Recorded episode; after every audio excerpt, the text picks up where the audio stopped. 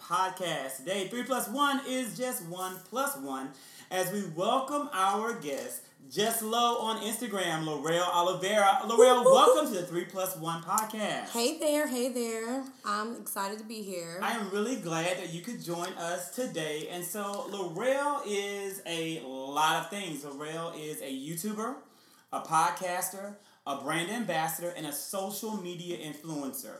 So, Lorelle, with and a all- flight attendant. and a flight attendant, right? That's how we pay those big bills. yeah. So, with all of the things that you do and all the things that you engage in, how do you find time to balance such a heavy load? That's a really tricky question. First of all, prayer. Uh, because I have to really um, pray about, you know, my day and how things are going to go. Because you can plan as much as you want to, but I have to pray and before I start anything. And then prioritize. Um, I think for me as a mother, my daughter is always going to be my priority, my number one. So her schedule is going to come first. And then my work schedule, my everyday work schedule and then determining like how much of the day I need for other things. So like if I need to put a new episode up on the podcast, then I'll be doing that. If I need to um, make a video for YouTube, I'll be doing that. Um, so just really prioritizing and getting a schedule that works. I have to write things down. I'm not an electronic person. I can't be like building a list of my notes and hold myself accountable to that. I have to write things down. Um, and so I always encourage people to get a board or something visible that you can see every day and write down like this is what I'm doing on a month scale, a year scale, a day to day, a weekly. Um, and that really helps me. So I think that's important. And I honestly don't waver from that. Like I, I stick to that and actually uh, have my fiance do the same thing. And we're like on one accord with that. So that's how I keep my life straight. So, has your fiance always listed out and used those notes as his as an organization organizational tool for him, or He is better he than me. doing that when he kind of got involved with you? He's actually better than me because he's a teacher and he's been teaching for 10 years. So he is like lesson plan trained and, you know, he has his stuff color coded. He has a whiteboard in the house where he actually does, um, you know, day to day stuff and crosses it off. So he actually taught me a lot about organization. He'll actually argue that he's taught me my whole life because he um, is really he doesn't waver from that whatsoever. Like if he has a, a week, every week he's like, babe, what are we doing on Wednesday? What are we doing on Thursday? What time? He'll plan it down to the times. Like, okay, at five thirty I'm gonna leave here and then go. But it works. And I think for us being two busy people and two parents, like we need that. Because if we don't, we're gonna be a hot mess. So, you know, it's our Monday episode, and so I want to talk a little bit about the projects that you have. And then on Tuesday, we'll talk about how you balance family and the work that you do. And then on Wednesday, we're going to talk about your future plans and where you want to take uh, your vision. Okay. But when you look at all the things that you're doing, which of those things gives you the most passionate reward? Of, of all the things that you do, which one do you feel is truly a passion project for you? For me, I'm very passionate about uh, media and music. I always have been, and merging the two. And so when I get the opportunity to work on um, different shows like the Grammys or um, the BET Awards or Vibe um, listed me as a freelancer, and I got the opportunity to do a lot of work for them over the past two years. That's the stuff that really um, makes my eyes sparkle and gets me excited because when I'm able to work with different artists or cover things that they're doing um, and do so in a way that brings a different angle to the to them. Um, basically, the storytelling aspect of media and music that you don't see when you see an artist and you get excited about them, but you don't know that they're um, you know from poverty or you don't know that they're really passionate about immigration or just different things. When you're able to bring that to light in a very intelligent way, um, I get super excited. Like if vibe hits me about a project, I'm like, where I can. I literally landed one time at nine o'clock at night, and they text me about an event, and I was there at nine thirty. I was there, like in my airport clothes, ready to go.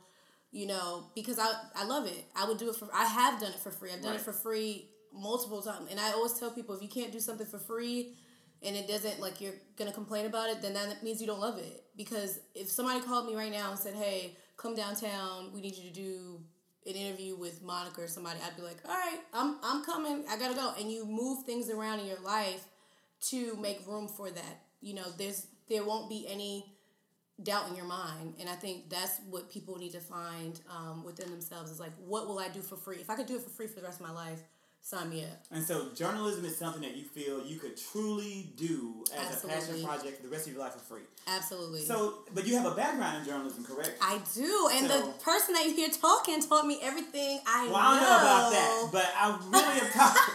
I'm talking about your, you know, your collegiate experiences at FAMU. Mm-hmm. Absolutely. Florida A&M University. You were a mass comm major. I was. I was. I actually started as a broadcast journalism, um, strictly on that track, and then I switched over to the public relations track.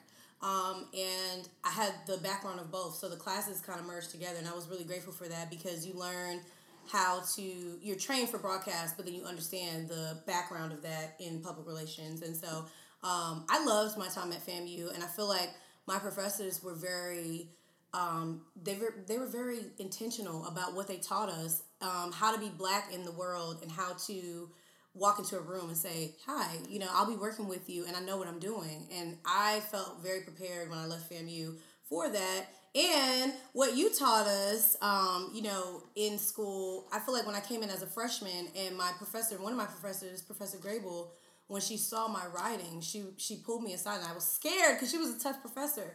And I was like, what is she gonna say? And she pulled me aside one day and she said, I can tell that you have the training that you need to be here because your writing is exceptional. And that made me feel, you know, empowered throughout my time in school and in the real world because I was like, I know how to write. You know, when I when Vibe asked me to come write for them, I was like, you know what? I know this stuff. Like I was able to reference all of these uh, tools that I had, you know, so I really journalism is something that I feel like first of all it's very difficult in this time to find a paying job, a high paying job in journalism, and so I think you have to be the type of person that will work for free and hustle your way up to the top because people love to be in this industry and so you're oftentimes looked at as like I can just go find the next person to do what you're doing if you don't want to do it, you know. So you have to be that person that's like I'll take the trash out until you trust me to write, you know, this article or write this press release. Like I can do those things, you know. But a lot of people don't want to do that. So they don't want to put in the work to get the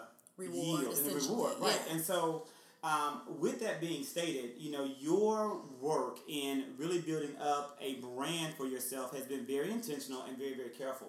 We have a lot of listeners out there who are probably interested in doing some of the same things, whether it's being a social media influencer, a YouTuber, or a freelance journalist. Mm-hmm. What advice can you give them? Um, the best advice that I could give, honestly, is first of all, um, be yourself, your authentic self. A lot of times, it's so weird to even hear you say me, social media influencer because well, my I mean, how many followers do you have on Instagram? I'm at nine, uh, 18.6 right now. Um, and honestly, when people ask me that question, I just am myself. My if you go to my page, you will see that everything is um, is transparent and it's as I'm going through it throughout my day or throughout my week or whatever. It's like real time, real information. And I think when people look at your brand and they feel like it's trustworthy and you're not out here trying to sell something that you're not, then they can actually adapt and, and trust you with whatever they're trying to do. If you don't look authentic and you look like something that's um, kind of programmed to be this thing, people don't trust that and people don't want to employ that type of person. So for me, um, my sister and I, our podcast is just real life. It's just what things that have happened to us or experiences that we've had, and we share them from the most you know, brilliant, amazing things to stuff that broke our hearts, you know, and and um so and the that, name of the podcast is The Art um, of the Funny Girl. Yes, it is. Art of the Funny Girl podcast. Really good podcast. Oh, thank you. Yes, with my sister, um, who was also a former student. Correct, um, correct. but um, yes, my sister and her Instagram name is Lindsay underscore Raina. And we started this podcast because we came from this family that really uh, believed in character and believed in making the most out of every situation that you're given. So if you can take a situation that's not so pleasant and find like the silver line that's kind of funny, we were like, you know what, we need to do a show and we need to really talk about that and bring on guests that have had those similar life experiences where they're like, this wasn't the greatest experience ever, but you know, can throw that kind of anecdote and put that humor into it. And so we've that's been our whole life. You know, we have really found, and I think that comes from our upbringing and our parents and um, you know our dad and just that that branch that we had where he was like that. You know, um, so yeah, that's our podcast, and we have we have taken a break. We took a little break, so we have right now all of our episodes up, and our season two is gearing up, um, which I'm excited about because we have a lot of content that we've stored up, and we're ready to laugh. So. Yeah, I think it's a great. I, I, I enjoy listening to the podcast. Thank you. And so one thing that I can say that I can see again, I'm always um, thinking about how can you build your. I'm a brand builder in my head. I'm Mm-hmm. a content creator. I'm someone who's always thinking about you know, how can you take this to the next level? And I can Mm-hmm. completely see Lindsay and you joining together, taking these stories and really writing a nice, solid biography or autobiographical experience. So you've already recorded. I think that'd be so dope. You've listened to it. It's a simple process of taking those same stories and same issues and same experiences and then putting them together. That's a a really cool idea, Actually, It will add to your brand and add to what uh, you Ooh. produced and put out in the world. I would Um, love that.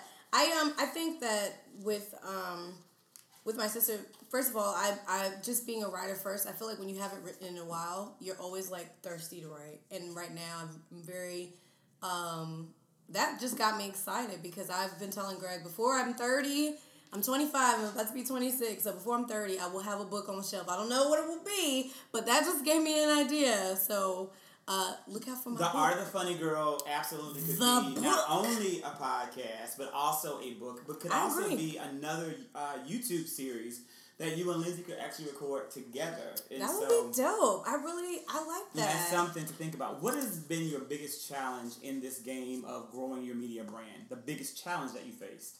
Um, I think the biggest challenge that I've faced would have to be um the vulnerability of social media. I think when you decide to brand yourself as someone that's transparent, you have to be um, aware that you are vulnerable and you are opening yourself up to commentary. You're opening yourself up to um, opinions that may be favorable or not, may not be, and you just have to take that. And so, uh, one of the most, I, I would say, the biggest thing was being a parent young, and also uh, losing my father, because those are two things that I talk about openly on um, my all of my platforms, and I think that it's a story worth telling. But I also realize it came it comes with a lot of criticism. Luckily, I have not been a recipient of negative criticism or commentary, but I recognize that that was a thing, and I also felt like. Um, you know, will brands because I do get sponsored by brands sometimes, and so my biggest thing was like, if a brand wants to pay me to promote their product, are they not gonna want to get behind, you know, what I'm talking about? And who you really are, your authentic Right. self. And all the things that have brought you to being who you are. And I've had brands, you know, I've had some brands that were like, oh, great, you're awesome for our campaign. I've had some brands like, oh, you know what? Like, I actually had a brand last week um, say, you know, I don't think you're the right fit for this. And I was like, that's fine. You know, I'm ready to, I'm willing to cut my losses where they may because I don't want to get um, in partnership with a product that's going to want me to change who I am. I'm not going to change who I am because you want to pay me to promote whatever campaign you have going on. Like if if your campaign aligns with who I am, we can do business. But if not, I'm not doing it. And so I did have that, and I was totally fine. So I think that's a challenge, and I think it's a challenge for a lot of people to not abandon your moral compass just to make money. And I think there can social media can be lucrative, but if you are compromising who you are to you know, sustain yourself financially, I don't think that's wise. It's an, I think whatever is for you will align with with who you are. So um, my biggest challenge has been finding that balance and just um, being able to stand true in what I know works. Because being transparent works. Being your authentic self works. People, you know, hire these marketing people for like thousands of dollars who tell you that in a very roundabout way. You know, you don't need a million words to tell you, hey, be your, be yourself. You know, whatever. And I'm also um, the politics of it. I don't care about any of it, like at all. Like if you think that this didn't engage well or that my insights on this particular post wasn't, I don't care about that. Like I feel like the person that commented and said, hey, you know, I had a parent that was sick too and I took care of them. That matters more to me than um, if this got a thousand likes or whatever. You know, I don't. That doesn't bother me. So that's the biggest challenge I think when you're trying to brand build is uh, the balance of being able to be marketable on a large scale and stay true to yourself. Um, so, God willing, I will continue to be able to, you know, manage that balance. But I'm not switching up. Like, you can't throw no check at me and be like, oh, if you can just alter this post. No, thank you. I'm good. You know? So, have you had people come back and ask you to change posts or change something that you've done or produced or created? Um, or have you worked with brands and they're just like, I'm happy with what I have? I have worked with a couple of brands where uh, I think they were looking for someone more of the Caucasian persuasion. And for me personally, I'm very open about being black on my platform. And I have a daughter who is black as well. And so I also, you know, talk about things that are, are personal to the black to experience. Yeah. And and so I've had brands that don't want to get on board with that or feel like it's too it's too that and that's too bad like i feel or like it's too ethnic or right, too controversial or too urban they love to use the word urban. urban and i'm not for me people like to associate blackness with being urban and i, I will never understand that whole I, I don't understand how that coincides i definitely think that they can be congruent but i don't think that that's necessarily a word to group black people in you know and for me I don't even feel like when it comes down to there being more. Um, I don't feel like my page is like the Malcolm X of all pages, you know. So if you can't really get on board with the amount of pride that I have in you know my ethnicity, then my God, like you know, I I just don't know. I don't think that I'm like power to the people. Like that's not. But I also don't shy away from it because I do realize that when you have, I don't even have. I have eighteen point six thousand followers, but that's still a larger platform. And for me, I recognize that all those people, there's white people, black people, Asian people, whoever's following me, and this may be the only thing that they see that it's like, hey, this is the black experience in America. This is important to pay attention to. This, if you've never seen this perspective, you'll see it here. And I'm not going to change that. But I have had brands that are like, eh. in fact, I had a brand that um, was trying to do, it was a lifestyle brand, and it's actually a pretty big brand. And that was their whole thing. And I was just like, no. The whole thing was that you were too urban. Yeah. And they wanted you to take that element away. For their campaign, for their product, yeah. And and be more I don't know what they want me to be. More Susie Q. I don't know because. I feel like I feel like on my platforms there's balance. You know, like you're not gonna I'm not Shaun King, you're not gonna get political activism, you know, from me every day.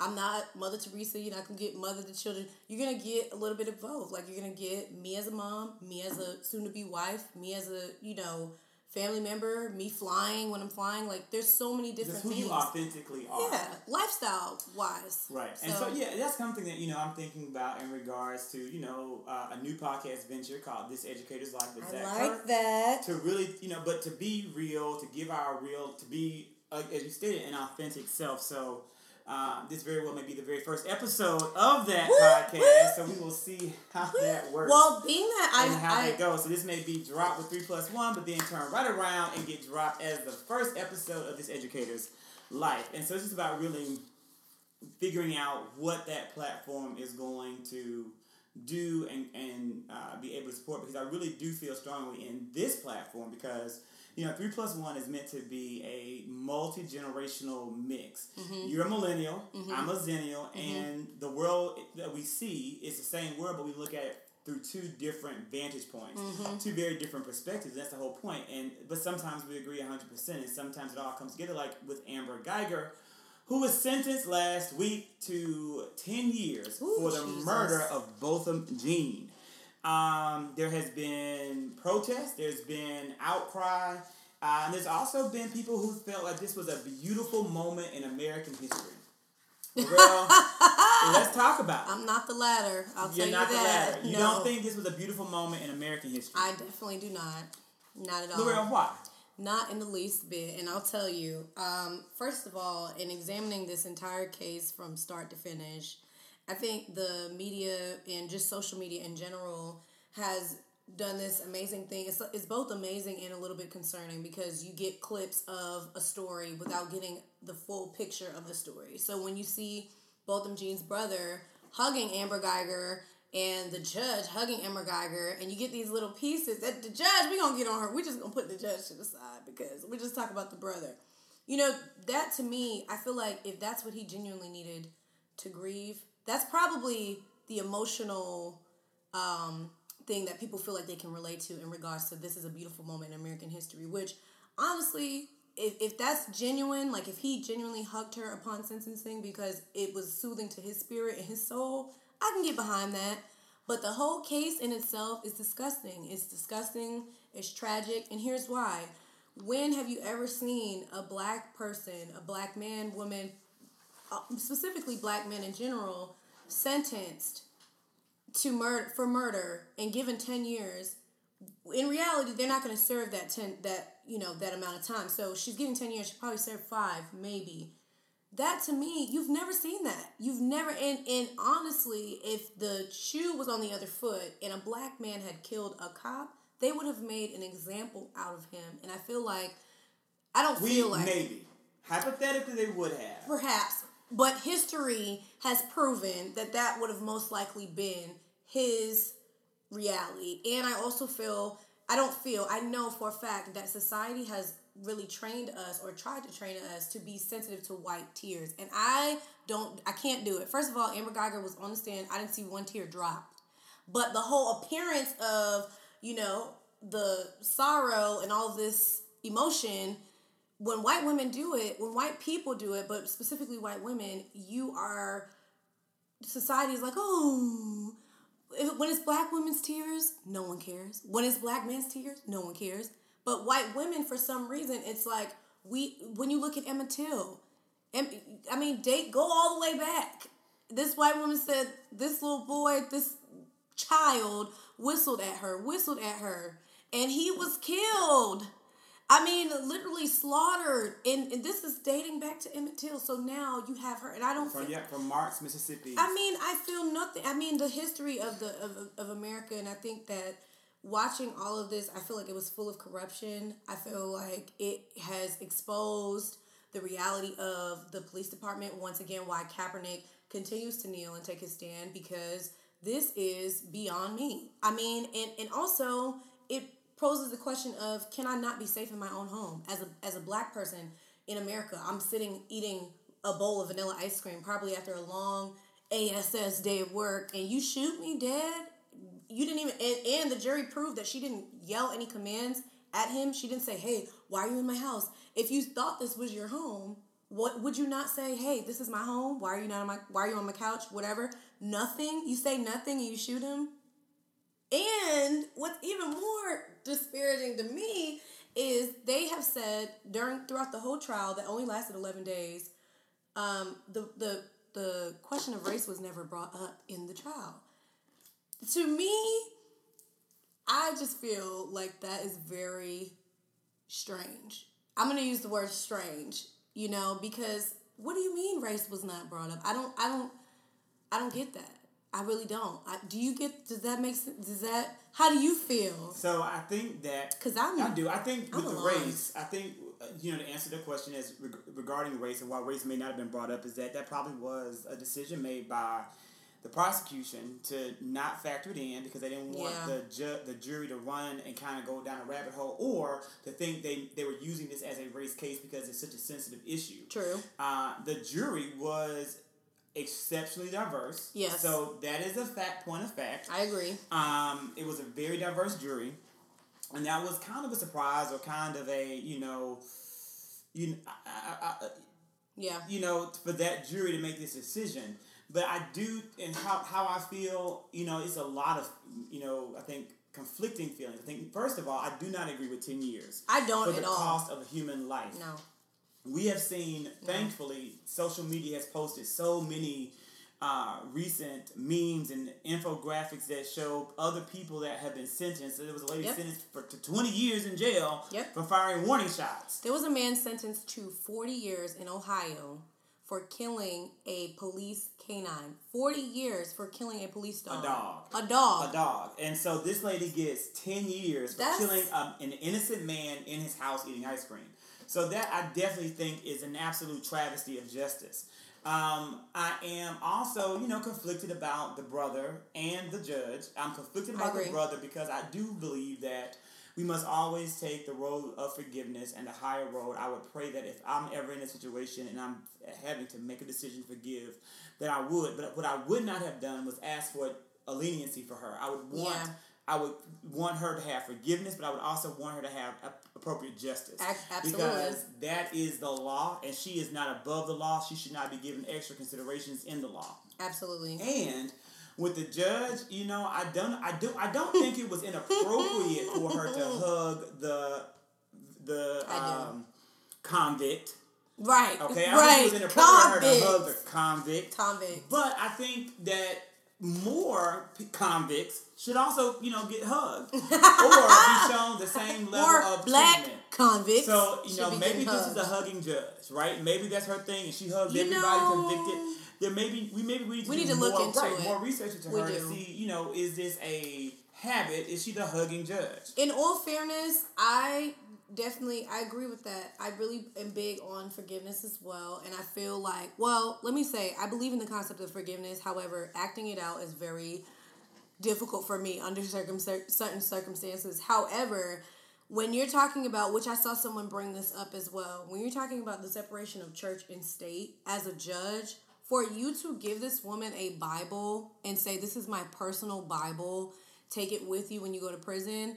First of all, you were sworn in you know you're supposed to know um, those basic factors of ch- The church and state. church and state. Period. And you're giving her this woman who has been convicted of murdering an innocent unarmed man a Bible and a hug, ma'am.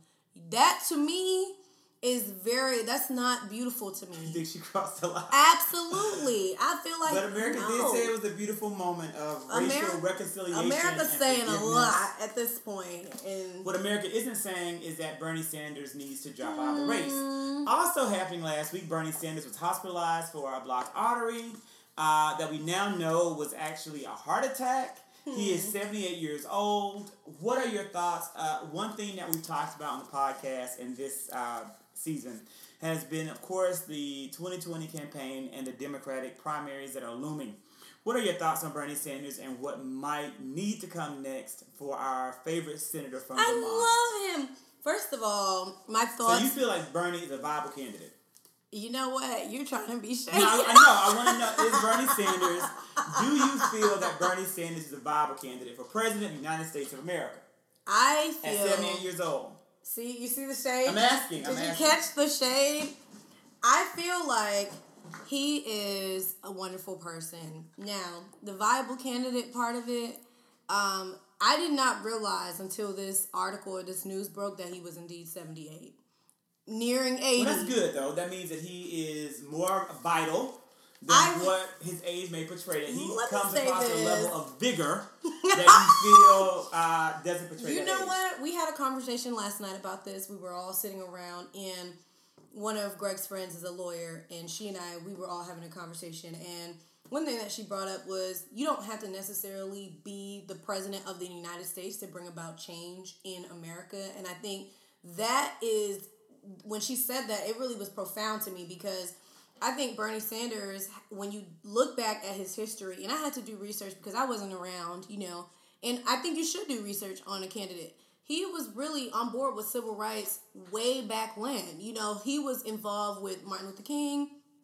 Bernie Sanders has always been about, um, you know, equality. That has been proven. You can prove these things throughout his life. And so for me, as a candidate, I look for consistency. I don't want when you're declaring can- candidacy that now you're weaving in and out of, you know, what you've always stood for. I think you. I think at that point you're pan you're panhandling for votes, and I don't like that. I think that a lot of millennials don't like that. I think that when we're trying to find a candidate that works for us or that we feel is worthy of our vote, we're looking at consistency. And so it was very sad to me to watch this or to see this news break about Bernie having um, a heart attack, which they confirmed yesterday that he had a heart attack. because I feel like he's really dedicating his life to this work. And when you dedicate, he's stressed. The man is stressed. Like they're not giving him an opportunity to do what he's passionate about because they're always attacking him. First of all, I watched it something that was so disgusting. They attacked the way that he looked. They said that he looks mean. He looks like this mean old grandpa. And when you see videos of him, he's always hugging people. He's always hugging young women. He had young women. This one lady, she told him, she said, "You know what? You're the only candidate that I feel like cares about us because he cares about health care and those, you know, those things and just feel like he's not a socialist that's just out here like, or not socialist. They a said democratic socialist. Yeah, yeah, they say he's a socialist, and I'm like, he's a socialist. He is, but I feel like he he's a socialist, but a socialist may not be bad. Exactly, right? and I, I think, feel like yeah. his principles, like the things that he stands for, it's made yeah. me sad. Now I have a Bernie. You know, I met Bernie Sanders. You did in a real life. And how did you human feel? interaction? It wasn't an event. It was like on the streets of Atlanta. Really? Yeah, it's you can go look at my Instagram. I, okay, I saw the picture. It. Okay, but so how was it? It was a Sunday morning. Uh, I was running with my good friend Dwayne, who was a podcast. That's right, you know Dwayne. Mm-hmm. Ready, set, great. so Dwayne and I, we were running this massive ten mile push that he was having me do. Mm-hmm. And while we were running, we saw you know Senator Bernie Sanders, and he was with our own um, House Rep- House of Representatives rep. Hank Johnson, who you know represents us here in DeKalb, mm-hmm. and I walked up to him and asked him for a hug. I was sweaty. I had been, I mean, Aww. running eight miles.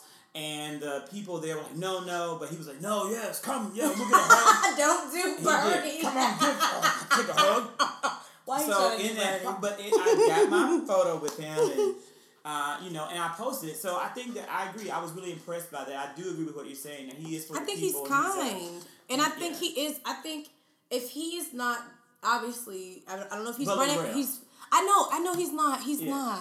But he's not. is he viable as a candidate? That's the question. I don't think and so. Do you, no. and, I, and I'm not just saying no. asking you if he's viable because of that the fact that he's 78 years old. Yeah. I'm not saying I don't necessarily think that you know that age. We, who are we to say the span of someone's right, life? Right. Right. Right. But I'm asking in regards to his views. He is an extreme left leaning politician. Mm-hmm. He is an avowed socialist uh, highly progressive, but is he someone that can actually beat President Trump in the 2020 election? You know what? I honestly, statistically speaking, I have not looked at where the country is leaning at this point. And to be honest, I thought before Trump was elected that I understood where the country leans and where the country stands or stood, but we see that that was incorrect. So I don't know if he is, um, age aside, if he is up for the challenge of going against Trump. But what I will say is that I think he is a little extreme um, in how left he is. But I think that we have gone so much in the other direction that what he is presenting and what he is suggesting is kind of what we need. Maybe not on that on that, you know, extreme level, but a lot of the stuff that he's trying to implement, Give me I an think, example. Um, healthcare. I watched a video where he met with a mother who her son was um, he was gonna die because he didn't have enough insulin, and a thousand dollars was not even enough to get him a month's worth of insulin. Where they took him to Canada, and he took that same thousand dollars and got eight months worth of insulin. To me, I feel like that is a crisis. That's not something that and his mother, she was telling, you know, doing the interview, and she was saying, I've worked my whole life. If you have worked your whole life and you have been a tax paying citizen and you cannot afford basic health care where your life is on the line, like at this point you're gonna die, to me, that is something that you have to look at really closely. Like, well, what the hell do we care if we have a president if we're all gonna die anyway? Well, we don't we can't take care of ourselves. You know, so that but everyone's not going to die. Only the people that can't afford the right. life saving measure, the life saving medicine and measures are going to die. And Those that, that is, and, and let's speak on who that is. Who is that? And that's and but that's my whole thing. I feel like this country, when just what you said is my point. The people that have the money and the power, those are the people that all these policies are favoring essentially. And so now you fear someone who's coming in with policies that don't just favor you in your pockets. They favor the people that are unspoken for. And i think that is a big issue. I also think the student debt crisis is a, another one of his campaign points that he has um, really brought to light. Well, amongst other candidates, but I feel like what he's talking about in regards to student debt relief, like you, the American dream was founded upon you go to school, you go to upper, you know, you go to college, you get a degree, you get a job. There are people with doctorates, masters who are bussing tables, who have no, you know, nothing lined up because they are in so much debt. So much. I am one of them. You know, I Greg has a master's. He has a undergrad degree. He has a master's. I have a bachelor's degree. We are thankfully financially we're fine. However, we still have our money is allocated towards student loans as well. It's I mean, to me, I don't I look at other countries and I'm wondering why are we in the position that we're in and why is it that you look at a candidate like Bernie Sanders and feel so concerned but you don't look at a candidate like Donald Trump and be like, dang, we don't hit rock bottom. I, I can't even, I will tell you from the time Donald Trump got elected, I don't look at the news because I feel like I'm ignorance is bliss at this point, and I don't know what you know what I mean. So, but to answer your question, I do not think that uh, age aside, he because I don't think the country watching how they voted previously as a collective, I don't think the country will get behind get behind him, and it's sad to me because I was ready to cast my vote. I'm telling you right now, Greg. So, you, did you support Bernie Sanders in the 26? I mean, in the 2016? I did. Okay. Yep, I sure did. You support him over Hillary. I sure did. It's definitely been a trend on the podcast. I sure love did. And adoration of Hillary Clinton, who I still love and adore. You too. Huge fan. Huge fan. huge fan.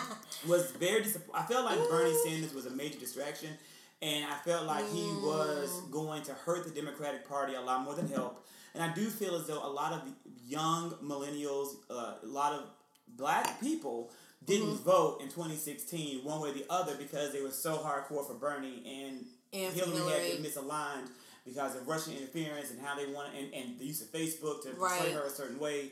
And I think that that hurt her chances and hurt and cost her the election. Um, I agree.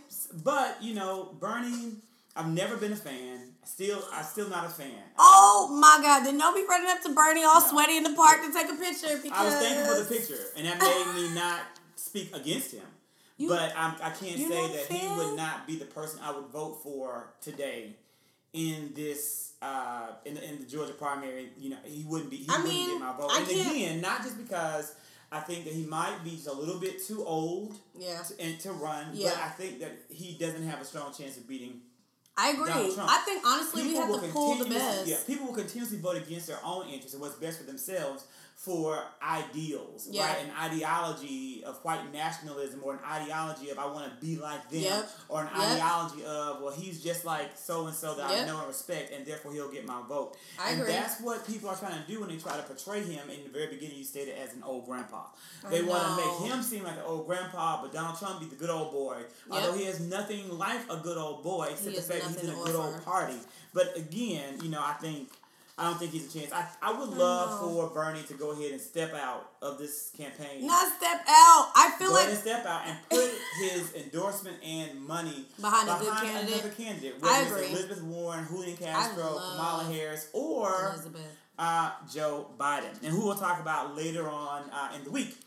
We had a teacher in Mm-hmm. Virginia Okay. who was fired and who is now suing the school district because that teacher refused to use a transgender student's preferred pronoun. Peter Vlaming, who was a French teacher uh, in Virginia, said that he would not use pronouns such as him and his to refer to a female student who was transitioning to male.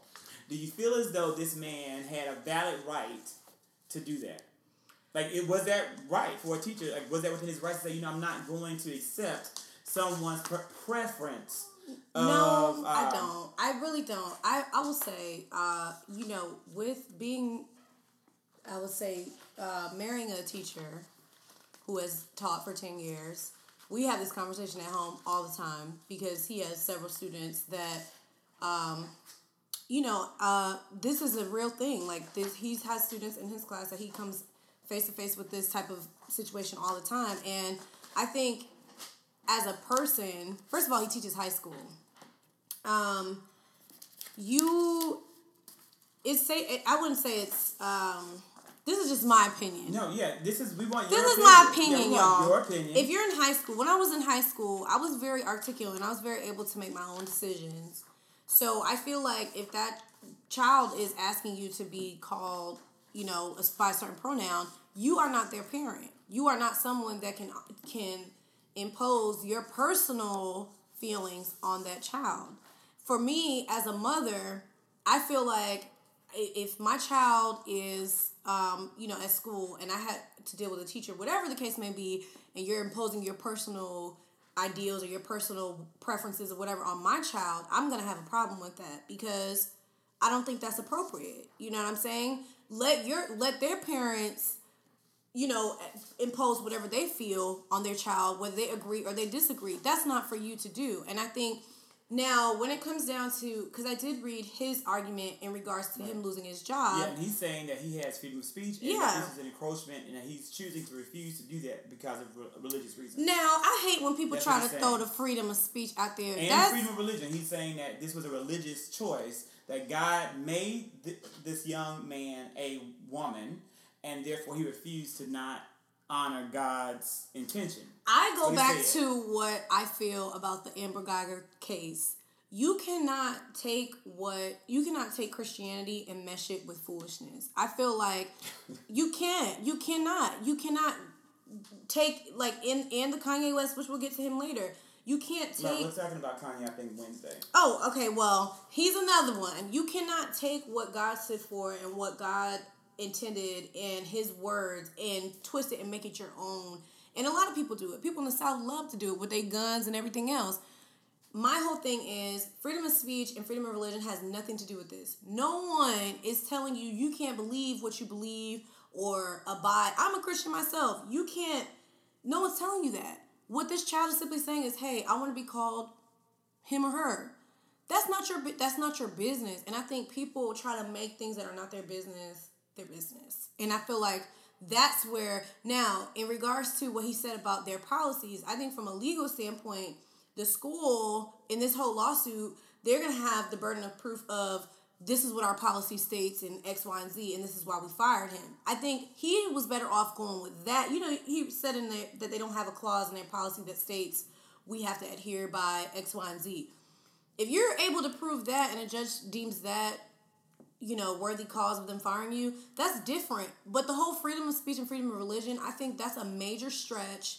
And I feel like people need to quit using that to blanket their justify their foolishness. Like I justify discrimination or bigotry. yeah, absolutely. I think it's it's a it's a cop out and it's the worst cop out you can have because no one's yanking your freedom of speech from you. I think Trump tries to use that all the time. Like, sir, we're telling you that you're on Twitter and you sound stupid. And that's not freedom of speech. That's letting you know you sound ignorant. Like when he was banned on Twitter, you're gonna get banned on Twitter. Because it's not about freedom of speech. It's about the fact that you are using this platform to say tomfoolery and we're sick of it. Mm-hmm. And so that's what you feel Yeah. that he I, doesn't have a case. I don't feel like he has a. I feel like if that's his standing argument, the judge is gonna be like, "Sir, but what if a student came up to a teacher and said, I want you to call me Charlotte Lowe? that's different. How? That's very different because." I'm not I'm not saying but here's agree. why. Because it's different just want to because throw in and play devil's advocate. yeah, I agree because I feel like you are now. It's it's you're talking about gender and then you're talking about name preference. Pronouns I feel like refer to what uh, him, a person, place, thing, or Person you know, as a whole, right. right. So that's a pronoun. That's different than Yeah. saying, you know, hey, my nickname is Lolo. Like I can't go to my teacher. My name is Lorelle Oliver Hey, can you call me Lo? Ma'am, I'm gonna call you Miss Oliveira. Like I think that's totally mm-hmm. different than saying specifically because of your gender. And then to his argument, he brought up the whole freedom of religion. So now you're saying the reason why you don't want to call me that is because of your religion. See, that's where he messed up. Okay, you, okay. Okay, I, You I, see what I'm yeah, I saying? agree with you. Because that's your argument. That's what you're saying. You're saying because I believe it's just like the lady who lost her job. Remember when they um legalized gay marriage and she she Yeah, she refused to Mm-hmm. make a cake. right and so and she was like, well, I I don't agree with that. So, but I feel like business is business. These people, you're at work. You're a teacher. Greg, I told you, I am Yeah, married Greg a teacher. Greg is your fiance. He You're he has to exactly. That's my husband, and he we talk about this all the time. But they have parents. Those are their parents. You are not. the You know. Then you have a separate conversation with their parents. Like, hey, just so you know, you know, and I also feel like on the parents' end, if the parents are aware that this child is transitioning, they should have a conversation with their teacher. You know what I'm saying? That's adult business. I feel like you I think that art is lost anyway because my parents used to be up at the school. Like that's not I don't I don't see that now. Anytime the parents are up at the school, it's like for something foolish. Like your child got in trouble, now you want to cuss me out because whatever. Instead of have instead of being present in the school, visible in the Absolutely. school, and involved in the child. So. And I think that should be a conversation, especially because that's such a sensitive subject.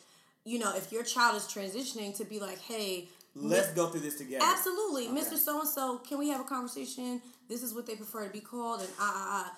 That is the parental thing to do instead of putting your child in a position where they're at school and you're now engaging with an adult on that level. I don't agree. We, we don't know if that happened. Though, I mean, but we but we it seems like perhaps it was. Yeah, so that's a you're right. Point. That so was assumed. That I was think that that is a great place to conclude our Monday edition of the Three Plus One podcast. Woo, woo. And I'm excited to for tomorrow where we're going to talk a little bit about how you balance all the, the, the all the roles that you have to play as a human being in general and then go into some big, uh, exciting things happening in the world of entertainment. So, thank you so much, uh, Lorelle, for being with us on Monday. I can't wait to see so you tomorrow.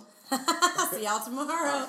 Or listen to us tomorrow. Oh. Like, please listen to us tomorrow. Yeah. Right? yeah.